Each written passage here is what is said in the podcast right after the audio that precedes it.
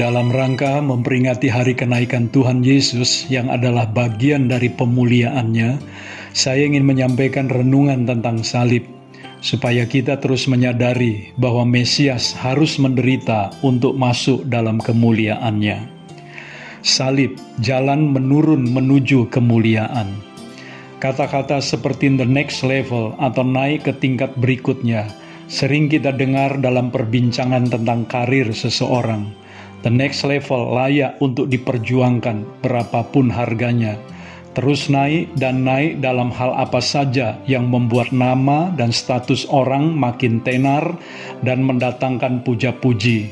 Naik pangkat diikuti dengan naik gaji, naik gaji diikuti dengan naik jumlah kekayaan.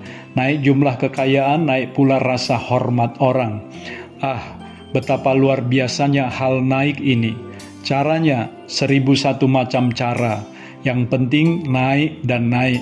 Apakah sementara naik itu orang lain dirugikan atau menjadi tumbal? Peduli amat. Menumpuk kekayaan dengan cara korupsi tidak peduli. Itulah kenyataan dunia di seputar kita.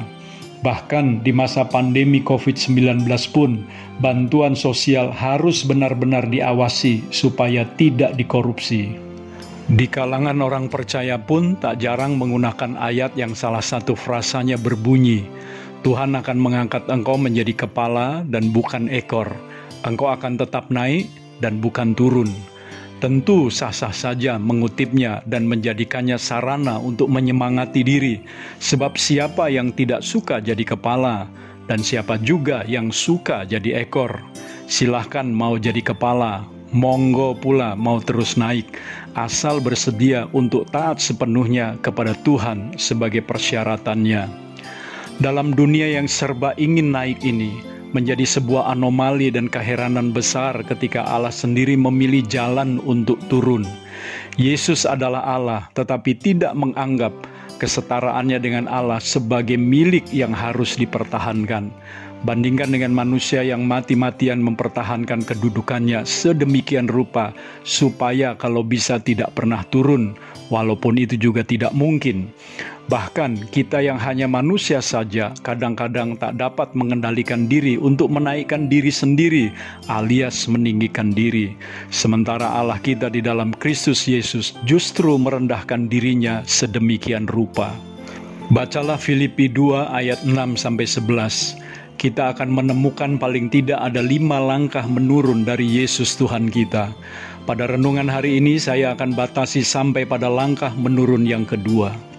Langkah menurun yang pertama, ia tidak memakai haknya sebagai Allah, melainkan mengambil rupa seorang hamba. Allah yang layak dilayani mengambil rupa dan menyatakan diri sebagai seorang hamba yang melayani. Dari sini saya meyakini bahwa sejatinya Allah adalah Allah yang suka melayani. Allah dalam keagungannya yang tak terukur ternyata adalah Allah yang begitu rendah hati. Karena itu tidak heran jika ia sangat menyukai orang yang rendah hati. Sebagai hamba, ia mengusahakan kebaikan dari orang-orang yang dilayaninya. Lebih dari itu, ia sendiri telah mengatakan bahwa ia datang bukan untuk dilayani, melainkan untuk melayani dan memberikan nyawanya menjadi tebusan bagi banyak orang. Allah mengambil rupa seorang hamba supaya dapat melayani secara total dengan menyerahkan nyawanya sendiri. Seorang hamba adalah seorang yang tidak memiliki hak apa pun atas dirinya. Begitulah Kristus ketika ia mengambil rupa seorang hamba. Ia telah menyerahkan seluruh hak-haknya kepada Bapaknya. Hak untuk dihormati sebagai pribadi, hak untuk memiliki sesuatu, juga hak atas waktu-waktu yang dimilikinya. Ini semua dia lakukan supaya dia selalu tersedia dan tersedia bagi manusia yang membutuhkan dirinya dari Allah yang pantas disembah dan dihormati, lalu mengambil rupa seorang hamba, adalah langkah menurun yang tak terkira-kira. Ketika ia sendiri lapar, dia lebih memikirkan untuk memberi makan orang-orang lain yang lapar. Ketika nyawanya terancam, dia tetap melakukan pekerjaannya dengan setia. Sebagai hamba, ia terbiasa menderita, diremehkan, dan direndahkan. Bahkan bagi kita, ia tidak masuk hitungan. Langkah menurun yang kedua, menjadi sama dengan manusia. Tak cukup menjadi hamba, ia juga menjadi sama dengan manusia. Dari yang tak terbatas menjadi sangat terbatas, hidup dalam darah dan daging seperti yang dimiliki oleh manusia. Hal ini dilakukan supaya ia dapat tinggal di tengah-tengah manusia, supaya ia dapat juga merasakan pencobaan dan kesusahan yang dialami oleh manusia Hal itu dilakukan supaya ketika ia memenangkan pergumulannya sebagai manusia, ia dapat menolong manusia yang menghadapi pergumulan yang sama. Satu hal lagi yang sangat penting berkaitan dengan hal ini adalah supaya ia dapat mati.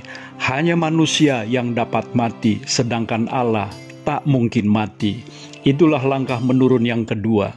Saya Theo Barahama, Bring Heaven Home. Tuhan Yesus memberkati saudara.